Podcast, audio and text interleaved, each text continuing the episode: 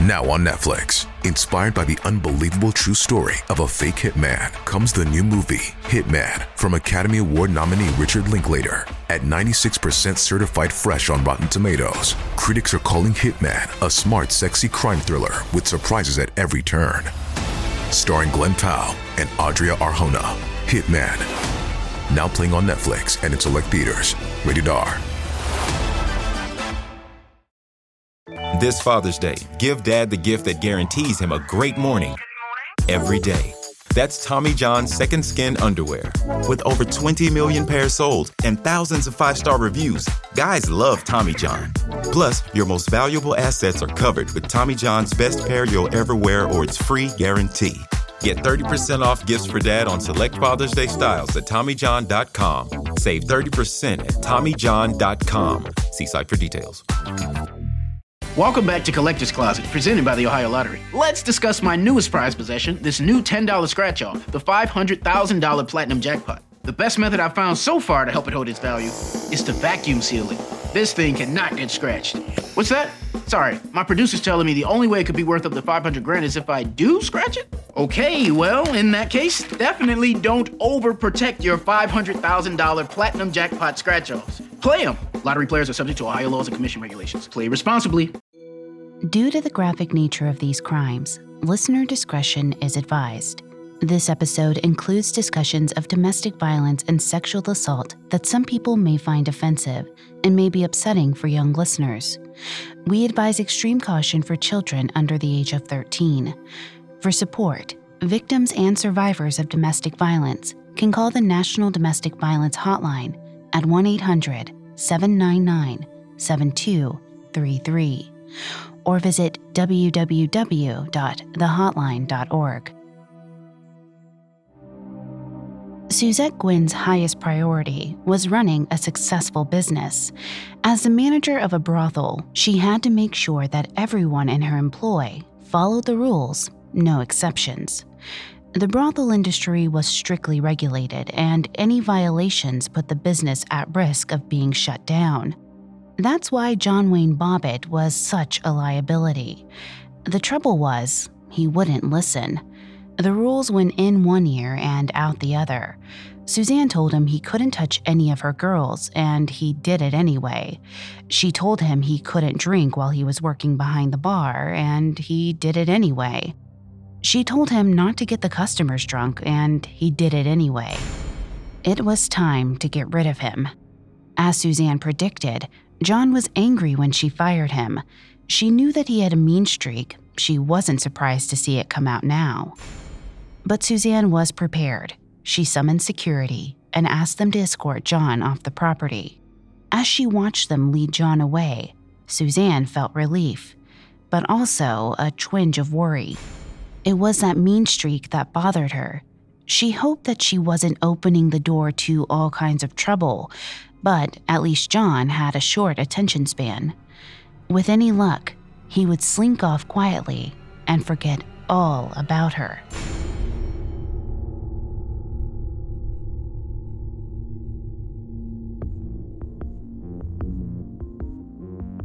Hi, I'm Lainey Hobbs, and this is Crimes of Passion, a Parcast original. The legal definition of a crime of passion is a violent crime that occurs in the throes of extreme emotion, leaving no time to reflect on the consequences. But in this show, we explore how the passions of our relationships sometimes lead us to criminal activity. How does a husband and wife become killer and victim, or killer and co conspirator? If there's a thin line between love and hate, what manipulates our relationships into deadly results? At Parcast, we are grateful for you, our listeners. You allow us to do what we love. Let us know how we're doing. Reach out on Facebook and Instagram at Parcast and Twitter at Parcast Network. And if you enjoy today's episode, the best way to help us is to leave a five star review wherever you're listening. It really does help. We also now have merchandise. Head to parcast.com slash merch for more information.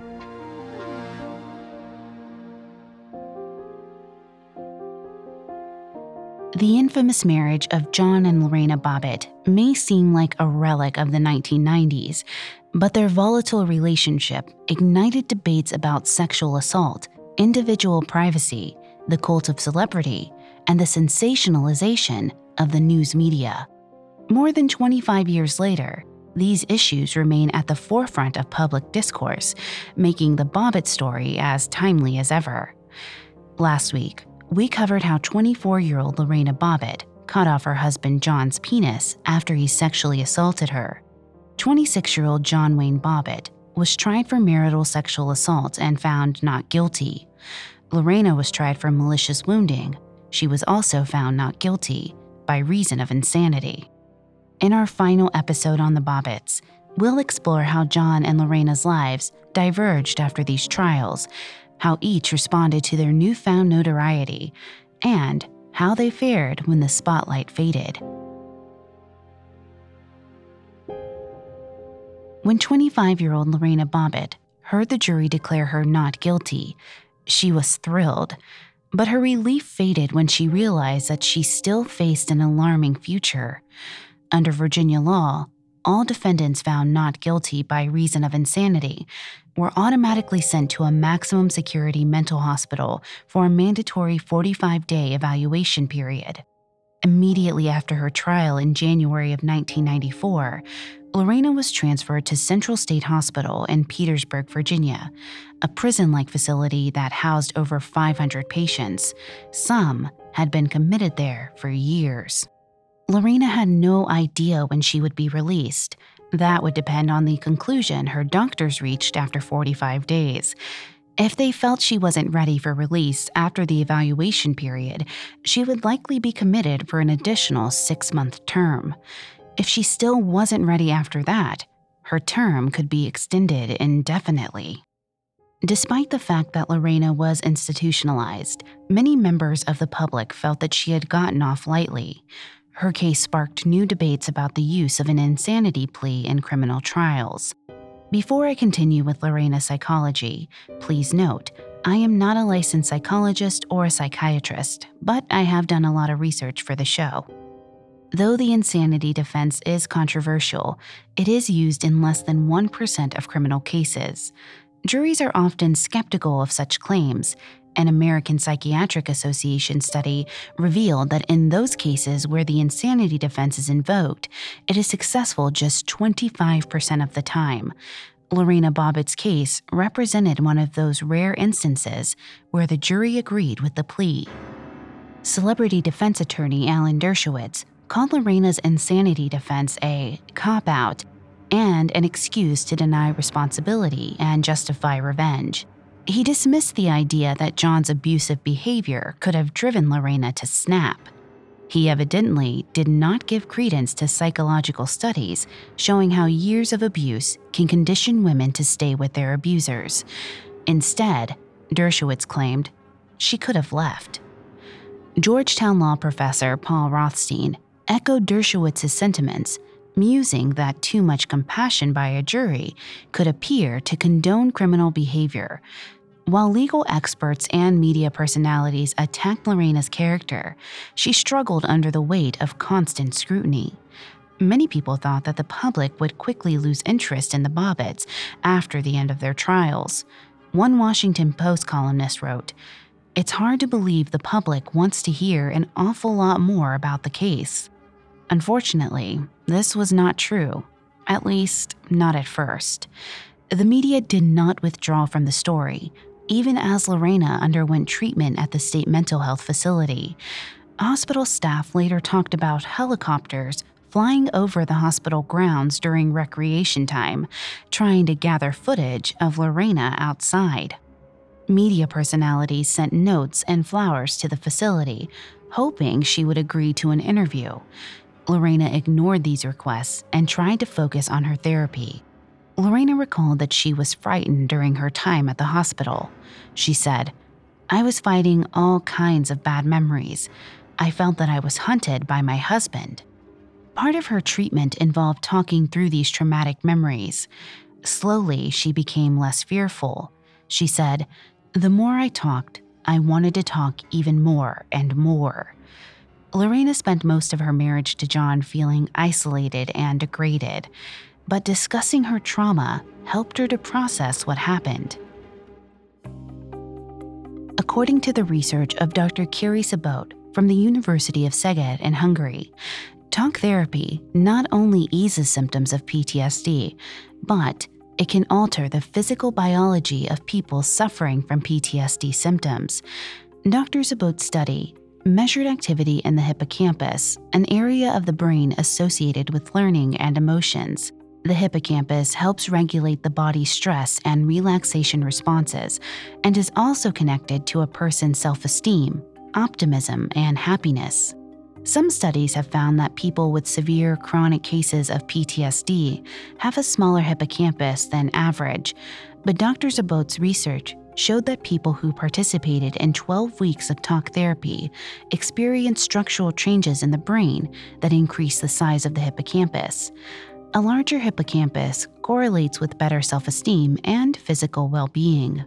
Lorena said that talking about the abuse made her realize that, as bad as her marriage was, she had survived it.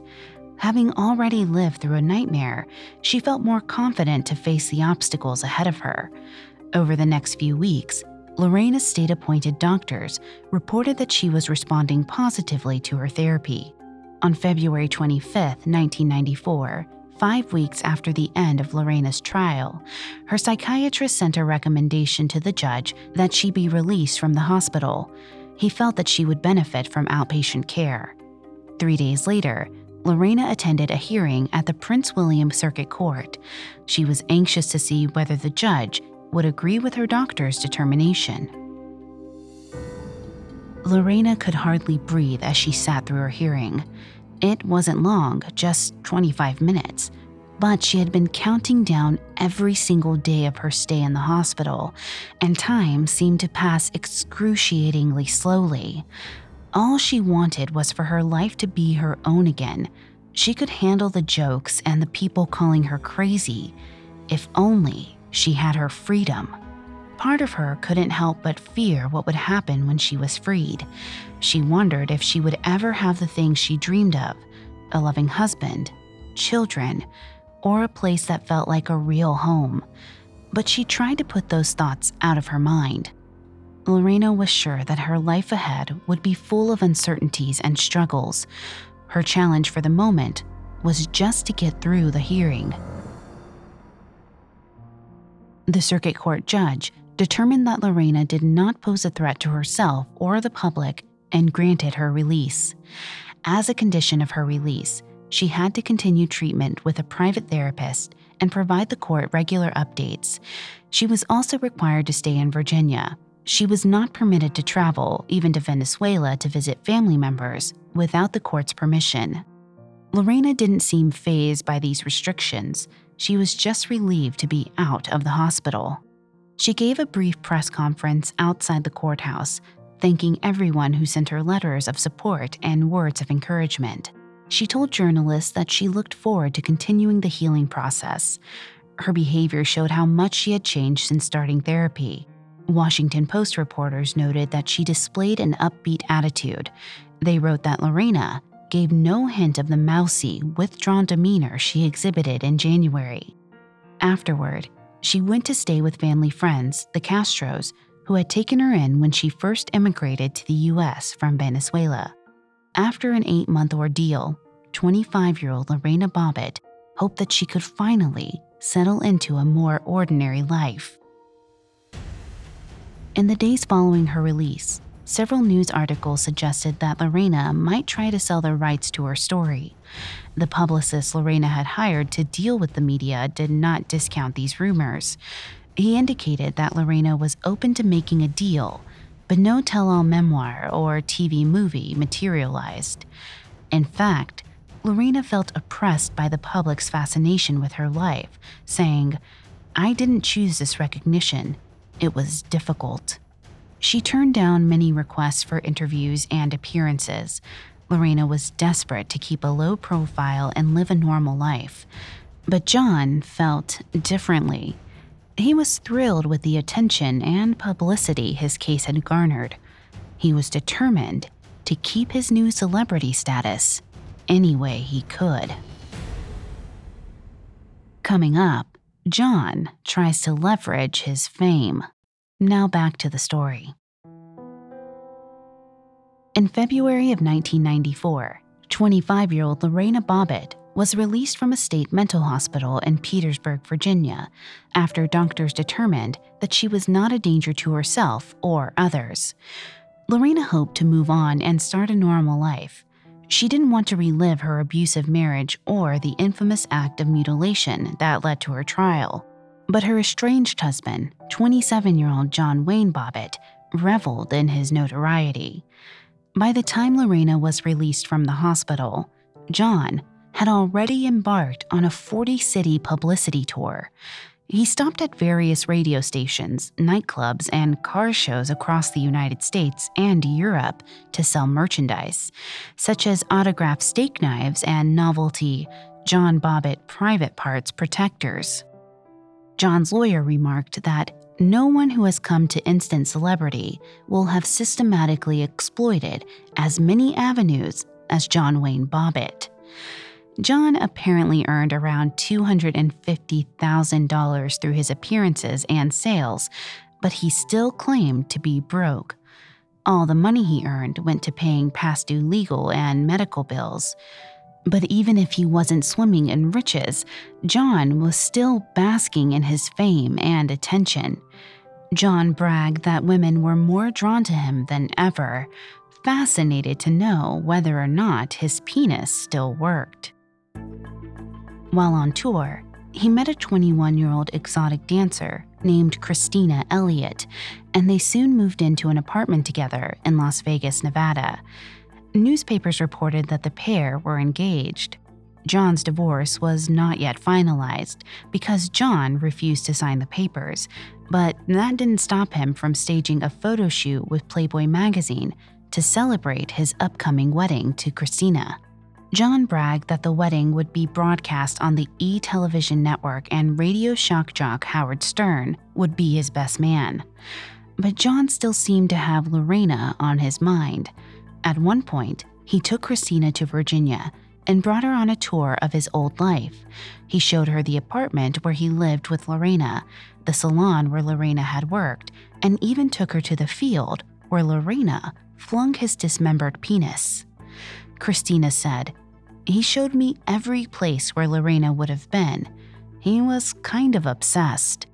Psychologist Lisa Aronson Fontes wrote that abusers often continue their controlling behavior even after the abusive relationship is over.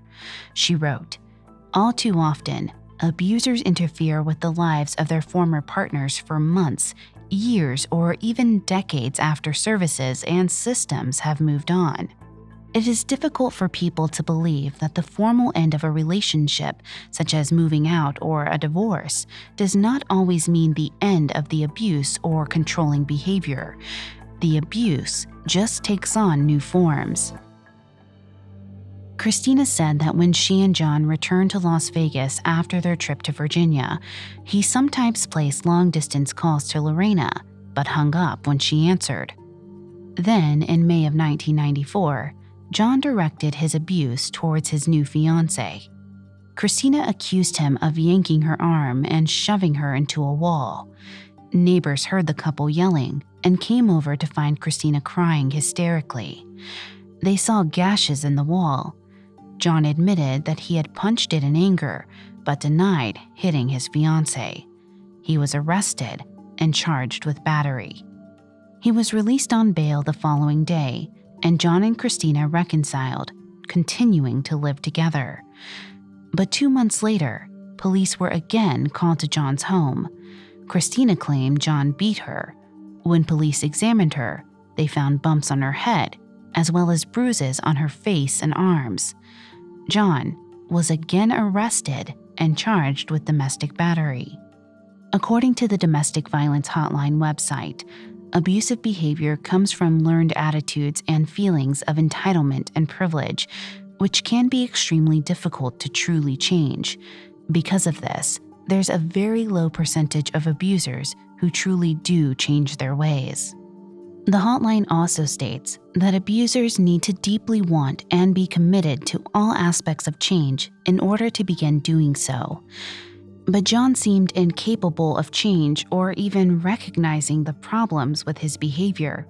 When he was with Lorena, he had denied abusing her, despite admitting to shoving and berating her. To him, this wasn't abusive. In his new relationship, he continued to deny all responsibility for his actions, calling the domestic violence a misunderstanding. After the second incident, a judge ordered him to stay away from Christina and to stop drinking alcohol while he awaited his trials on two separate battery charges. In the meantime, John continued to hold on to the spotlight. In August of 1994, he starred in a pornographic film about his life called John Wayne Bobbitt Uncut. He said, I believe I have something to prove. I want everyone to know Lorena failed. She wanted to take my manhood and hurt me for life. She failed in this effort. The film's release came right around the time he went before the court on his battery charges. In the first trial for domestic violence against his fiancee, he was found guilty and sentenced to 15 days in jail six months probation, and ordered to go to therapy and Alcoholics Anonymous. He served 12 days of his jail sentence before he was released for good behavior. John went to trial on his second battery charge a month later. He was sentenced to 30 days in jail and a year of probation. While sentencing John, the judge said, One thing is apparent, and that is that you are a bully. I don't know how we're going to get this across to you that this is unacceptable behavior. The judge's admonition did not seem to register. John was too busy enjoying fame to worry about rehabilitating himself. In the fall of 1994, he set about promoting his adult film. During his promotional tour, when asked about Lorena, John said, Yes, I love her still, and yes, I would like to go back with her. Me and Lorena are like OJ and Nicole, a love crime. He also said he hoped to visit her when he traveled to Virginia as part of his tour, reminding reporters, We're still married, you know. Lorena had no desire to be dragged back into John's life or into notoriety. In January of 1995, Lorena, now going by her maiden name, Lorena Gallo, had returned to work as a manicurist at a small hair salon in Arlington, Virginia. Business at the salon went up after Lorena was hired, as gawkers came to see her for themselves.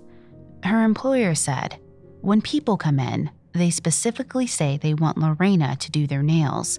The poor thing doesn't get a break. When one journalist discovered where she worked and scheduled an appointment, Lorena chatted warmly with him as she tended to his nails. But after the media frenzy of the previous year, she worried about what he might report. She implored to him before he left If you write something about this, be nice. Despite the slate of curious customers, for the most part, Lorena was successful in her efforts to stay under the radar.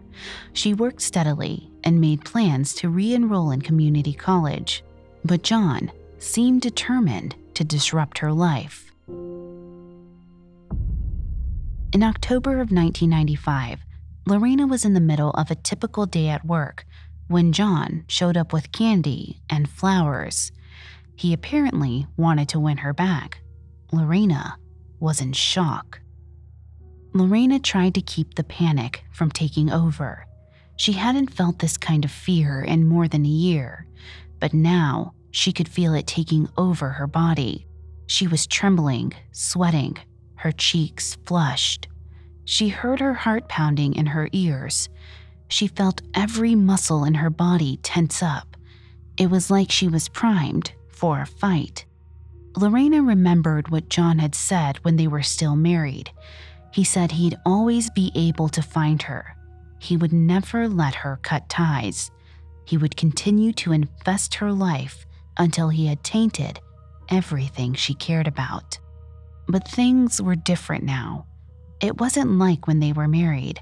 Back then, she had felt helpless. She didn't know how to walk away from him, and she was terrified to try. She wasn't under his spell anymore. As frightening as he could be, Lorena was determined not to let him control her again. When John came into her salon, Lorena refused to speak with him. He left, but returned later in the day to try again. Lorena again refused to see him. Her coworkers, furious on Lorena's behalf, demanded that he leave. Lorena was shaken by the encounter and asked an off duty police officer to escort her back to her car that evening. But she was now adamant about officially ending her marriage to John, once and for all. In December of 1995, less than two months after John showed up at Lorena's workplace, and two years after her initial request for a divorce, Lorena's lawyers put more pressure on John to finally sign the papers. John ultimately agreed. When he signed the documents, he sketched a butcher's knife under his name. He said the picture was his trademark. Within weeks, the divorce was finalized. Also, within weeks, John was ordered to go back to jail for violating the terms of his probation after he was found guilty of battery against Christina, now his ex fiancee. The judge had ordered him to complete domestic violence counseling, but he had repeatedly skipped counseling sessions, violating the probation order. He claimed he couldn't concentrate on the sessions due to his learning disability. Ignoring this excuse, the judge ordered him to serve out the last four months of his jail sentence. John did learn one piece of good news. His adult film was a bestseller, with 60,000 copies sold in the US alone. John signed on to do a sequel, Frankenpenis. Prior to filming, he underwent penis enlargement surgery to boost the appeal of his films, but it was a botched procedure. In fact, John's cosmetic surgeon was eventually forced by the state medical board to stop performing the experimental surgery when dozens of his patients sued for malpractice. When John appeared on The Howard Stern Show to discuss the outcome of his surgery, even Stern seemed horrified by the grotesque irony of the situation. John had become famous due to the amputation and successful reattachment of his penis, only to then willingly disfigure his penis in his continued pursuit of fame. John's behavior was startling, but several psychologists have framed the desire for fame as a self destructive, almost pathological drive. Dr. Dale Archer, medical director for psychiatric services at Lake Charles Memorial Hospital, said, People get high from all the trappings that come with fame the special treatment, the publicity, the ego, fame has the potential to be incredibly addicting. Psychologists Donna Rockwell and David Giles interviewed several American celebrities for their study on fame. In reviewing the responses, Rockwell and Giles noted that the lure of adoration is attractive and it becomes difficult for the person to imagine living without fame. John was still enthralled with the idea of being a celebrity and with the doomed marriage that led to his notoriety. In one 1996 interview, 29 year old John said, I've had a lot of women, but I still feel I belong to Lorena. I married her. I failed, but it would be too hard to try again. Lorena obviously had no intention of trying again, and by early 1996, the 26 year old woman had taken steps to completely close the door on that chapter of her life. Ever since she was discharged from the Virginia State Mental Hospital, the Prince William County's Community Service Board continued to monitor her court ordered therapy and oversee her progress. But in early 1996, she petitioned the court for an unconditional release so that she would no longer be subject to the board's supervision. The county prosecutor did not oppose Lorena's petition. He said, Unless she commits another crime, that's the end of it. There's no indication that this is a pattern. The judge granted Lorena's petition in March of 1996. Her lawyer remarked, Lorena is a far more confident woman today than she was after the trial. She is prepared to get on with her life and put this behind her. Coming up, we'll talk about the very different paths John and Lorena took as they slipped out of the public eye. Now, back to the story. For several years in the mid 1990s, the name Bobbitt was a national punchline. 26 year old Lorena Bobbitt did everything she could to escape this infamy, including reverting back to her maiden name. But her ex husband, 29 year old John Wayne Bobbitt, did everything he could to bring as much attention to himself as possible. John went on publicity tours and radio shows. He gave dozens of interviews to journalists, appearing on Larry King and 2020. He acted as a judge in a Lorena Bobbitt look-alike contest, and he performed in two adult films. But John wasn't just linked to lurid cash grabs. He also made headlines for his trouble with the law. He was repeatedly jailed for domestic violence incidents against the women in his life. He also showed an obsession with his ex wife Lorena, even after their divorce was finalized in 1995. Lorena steered away from anything having to do with John or any reference to the well publicized end to their marriage but her relationship with John had obviously left scars. In December of 1997, police arrived at Lorena's home where she lived with her family. Her parents and brother had moved from Venezuela to be closer to her, and they all lived together in Woodbridge, Virginia. The police were called after an argument between Lorena and her mother turned physical. Lorena was arrested and charged with assault. She stood trial a few months later, but the judge found her not guilty. Her mother didn't want to testify against her, and she said both of them were at fault for the fight. In the following years, Lorena continued to live with her parents, work as a manicurist, go to therapy, and attend community college. At college, she met a man named Dave Bellinger. They became friends, and soon after, started a romantic relationship. Meanwhile, John was having trouble securing any kind of stability. In 1998, the 31 year old was hired as a celebrity greeter at the Moonlight Bunny Ranch brothel in Mound House, Nevada, just outside of Carson City. But he was fired just a few months later for having sexual contact with the women who work there. After losing his job, John and his cousins went to the home of the brothel manager, Suzette Gwynn. John said that he was just there to plead for his job back. Gwynn said he threatened her.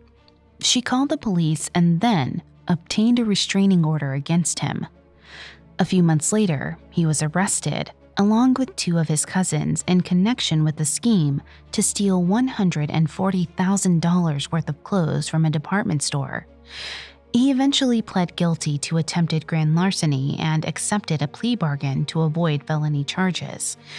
He was placed on five years probation in order to complete 100 hours of community service. Around this time, John decided to return to his hometown of Niagara, New York, where he hoped he'd have fewer brushes with the law. He brought his new girlfriend, Desiree Luce, with him. In November of 1999, John was arrested in New York. News reports at the time provide few details. They only mention that he was taken into custody after shoving Desiree against the wall. But according to Desiree, John nearly killed her. He beat her with various objects in the apartment. He dragged her across the room and pushed her out onto the balcony, then hung her over the edge by her limbs. When he pulled her back inside, Desiree said he tied her to the bed, raped, and sodomized her. He told her that she was his Lorena now and that she could not escape him. After three days of what Desiree called almost endless torture, she played dead until John untied her. As soon as she was loose, she fled the apartment. But at the time, for whatever reason, Desiree didn't make an accusation of rape. In November of 1999, John was charged only with harassment. While awaiting trial, he spent 17 days in jail before posting a $50,000 bond. At the trial, prosecutors called a neighbor to testify. The neighbor had witnessed John dragging Desiree through the apartment building's hallway. John was found guilty but sentenced to no additional jail time. The 17 days he had already served were deemed a sufficient penalty. John's repeated court appearances did not deter him from his quest to keep his name alive in the public consciousness. He attempted to become a stand up comedian and an actor, but other than a guest appearance on the ABC sitcom Norm, he was unable to launch a sustainable career. He moved back to Las Vegas, Nevada, took a job as a driver for a moving company, and sought out other ways to make headlines. In May of 2001, John, now 34 years old, said he planned to file a motion with the Prince William Court in Virginia to obtain the kitchen knife used to sever his penis. He wanted to sell it. He told reporters, That knife is a huge part of American history, and it might be a collector's item. Although he hadn't spoken to Lorena in years, he said he'd like to reach out to her. He said, I'm sure it's in both our interests to auction it to a collector. Lorena did not comment on this request. Unfortunately for John, his demand was denied, and the knife was destroyed.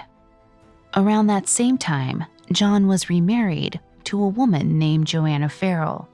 Less than two months after their wedding, Joanna said that John threw her onto the floor and drove his knee into her back, causing a broken tailbone and finger. John was later convicted of battery on these charges. A year later, in 2004, he again went to court on charges of battery against his 14 year old stepson, but he was acquitted. Despite finding John not guilty, the judge expressed frustration that John had not completed court ordered anger management classes. In September of the following year, John was arrested on another charge against his wife, Joanna. He was accused of chasing her and pushing her to the ground during an argument, but he was acquitted after a judge ruled that his wife had not been injured. At the trial, John admitted that he displayed a pattern of domestic violence against women. He characterized it as a problem with judgment. After this incident, John filed for divorce. At about the same time, Lorena Gallo and her boyfriend, Dave Bellinger, were purchasing a home together in Loudoun County, Virginia. In 2006, they had a baby girl together. Two years later, 39 year old Lorena founded a nonprofit called Lorena's Red Wagon, later renamed the Lorena Gallo Foundation, aimed at helping domestic violence victims. She trained as a domestic violence facilitator and volunteered at homeless shelters. As she leaned into advocacy, she became more comfortable doing public appearances. Lorena had stayed quiet for 15 years, but she felt that by returning to the public eye, she might be able to bring more attention to her cause. She appeared on programs like Oprah and The Steve Harvey Show to talk about her experiences. She said she hoped her appearances would encourage women to learn from her mistakes. On several of these programs, Lorena expressed bafflement at the fact that John still sent her letters, Valentine's Day cards, and phone messages. She mused, Maybe he thinks we're still married. John denied ever sending anything, claiming that a friend was leaving her messages. Lorena kept many of the letters and cards John sent her, but she never responded. In 2009, 40 year old Lorena agreed to appear with John on the ABC News program, The Insider. When she brought up how John had hurt her during their marriage, he responded, I really didn't know how sensitive you were you take things really seriously.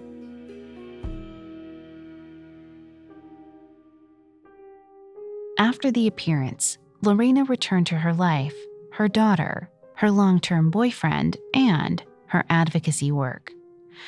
John took up celebrity boxing. Neither John nor Lorena have made many headlines in the last decade, but this past year, Monkey Paw Productions and Sonar Entertainment produced a four part documentary series on the couple, which was released on Amazon Prime Video. Both John and Lorena agreed to be interviewed for the series. Lorena and her family even attended a screening of the documentary at the Sundance Film Festival. Lorena squeezed her 13 year old daughter's shoulder as they sat through the screening. She didn't like this. She had never shared all of the details of her life with her child. She thought the girl was too young to know everything.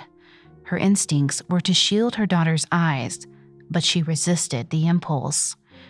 Perhaps this was important. Perhaps it would bring them closer together. Lorena felt her boyfriend's arm encircle her, and she leaned her head on his shoulder. Before the screening, she had felt so poised, meeting with reporters and giving interviews.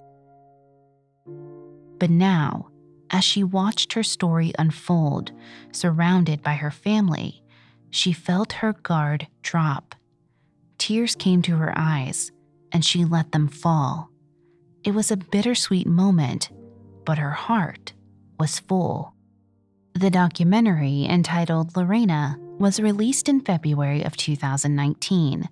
The reviews were mostly positive to Lorena's relief. She never forgot about the derisive taunts of late night TV hosts, comedians, and radio show personalities that haunted her throughout the 1990s. Lorena said she knew she was opening herself up to renewed public scrutiny and possibly ridicule by doing the documentary series. But she said, I'll put myself through the jokes and everything as long as I can shine a light on domestic violence and sexual assault and marital rape. Since the documentary's release, both John and Lorena have kept relatively private and separate lives the Bobbitts name may forever be associated with the sensationalistic events of June 23, 1993. But ultimately, Lorena would rather not dwell on the past, saying, I took my life back and I've given myself a second chance.